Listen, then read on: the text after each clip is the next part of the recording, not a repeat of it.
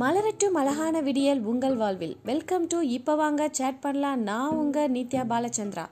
நம்ம சிந்தித்து கொண்டிருக்கும் தலைப்பு எமோஷனல் இன்டெலிஜென்ஸ் உணர்வுசார் நுண்ணறிவு. இந்த எயிட்டிஸ் அண்ட் நைன்டிஸ் கிட்ஸ் தாங்க. எல்லா விஷயத்துலேயும் கொஞ்சம் பரிதாபப்பட வேண்டியவங்க. இதுக்கு முன்னாடி இருந்த ஜென்ரேஷன் பார்த்தீங்கன்னா நல்ல ஹெல்த்தியான ஃபுட் ராகி கம்பு களி இது மாதிரிலாம் சாப்பிட்டாங்க. இதுக்கப்புறம் இருக்க ஜென்ரேஷன் கூட பார்த்தீங்கன்னா நல்ல வெரைட்டியான ஃப்ரூட்ஸ் நட்ஸ் பன்னீர் சீஸ்னு எப்படியும் ஹெல்த்தியாக சாப்பிட்றாங்க. ஆனால் நமக்கு மட்டும்தாங்க. பிஸ்கெட் நூடுல்ஸ் ஹார்லிக்ஸ் பூஸ்ட்டு காம்ப்ளான்னு கொடுத்து வளர்த்திட்டாங்க. ரொம்ப சீக்கிரமே நிறைய ஹெல்த் இஷ்யூஸை ஃபேஸ் பண்ணுறதும் நம்ம தான். அதே மாதிரி நமக்கு முன்னாடி இருக்க ஜென்ரேஷன் எப்படியோ குட்டீஸை அடித்து மிரட்டி வளர்த்திட்டாங்க. ஒரு பழமொழி கூட இருக்குது அடி உதவுற அளவுக்கு அண்ணன் தம்பி உதவ மாட்டாங்கன்னு. இப்போ இருக்க ஜென்ரேஷன் ஜென்டில் பேரண்டிங்னு சொல்கிறாங்க இப்போ அதையும் ஃபுல்லாக ஃபாலோ பண்ண முடியல. இதுவும் ஒன்றும் தெரிய மாட்டேங்குது. ரெண்டுக்கும் நடுவில் மாட்டிட்டு நல்லா முழிக்கிறோம். நம்ம குழந்தைங்களை வளர்த்துறோமோ இல்லையோ அவங்க நம்மளை நல்லா வளர்த்திட்டு இருக்காங்க. இப்போ இதெல்லாம் எதுக்கு சொல்லிட்டு இருக்கேன்னா ஒரு விஷயம் இருக்குது இதே மாதிரி தாங்க இந்த எமோஷ்னல் இன்டெலிஜென்ஸும் நம்ம லைஃப்பில் அப்படியும் போக முடியல. இப்படியும் லேர்ன் பண்ண வேண்டியது நிறையா இருக்குது ஒரு ரெண்டாம் கட்டாம் ஸ்டேஜ்லேயே போயிட்டே இருக்கும். எமோஷன்ஸை ஹேண்டில் பண்ணணும்னா ஃபஸ்ட்டு நம்மளை பற்றின ஒரு செல்ஃப் அவேர்னஸ் இருக்கணும்.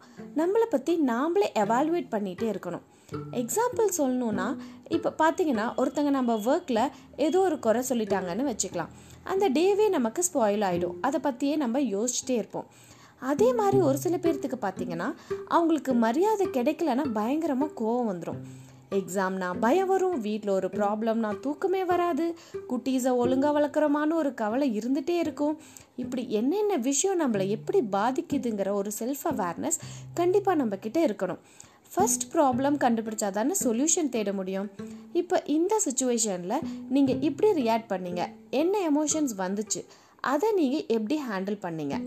இதெல்லாம் திரும்ப திரும்ப யோசித்து நம்ம பண்ண செல்ஃப் எவாலுவேஷனை நம்ம பிரெயினுக்கு சொல்லிகிட்டே இருக்கணும். ஏன்னா நம்ம அதை பண்ணலைன்னா நம்ம எமோஷ்னலாக பிஹேவ் பண்ணப்ப என்ன பண்ணோன்னு நமக்கும் தெரியாது நம்ம பிரெயினுக்கும் தெரியாமலே போயிடும் இந்த சுச்சுவேஷனில் நான் இதெல்லாம் கரெக்டாக பண்ணேன். இதெல்லாம் இப்படி பண்ணியிருந்தால் நல்லா இருக்கும் அப்படின்னு திரும்ப திரும்ப சொல்ல சொல்ல தான் நம்ம பிரெயின் உள்வாங்கி அதை ரெஜிஸ்டர் பண்ணி நெக்ஸ்ட் டைம் சேம் சுச்சுவேஷன் வந்தால் நம்ம எப்படி ரியாக்ட் பண்ணுங்கிறதையும் ப்ரோக்ராமில் ஆட் பண்ணிக்கும்.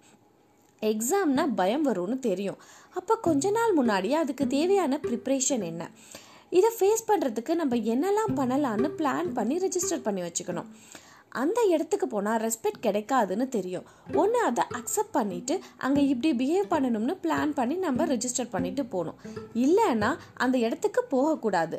இல்லை நான் போவேன். ஆனால் எனக்கு மரியாதை கிடைக்கல நான் கோவப்படுவேன் இருந்தோன்னா நம்ம மென்டல் ஹெல்த் தான் அஃபெக்ட் ஆகும்.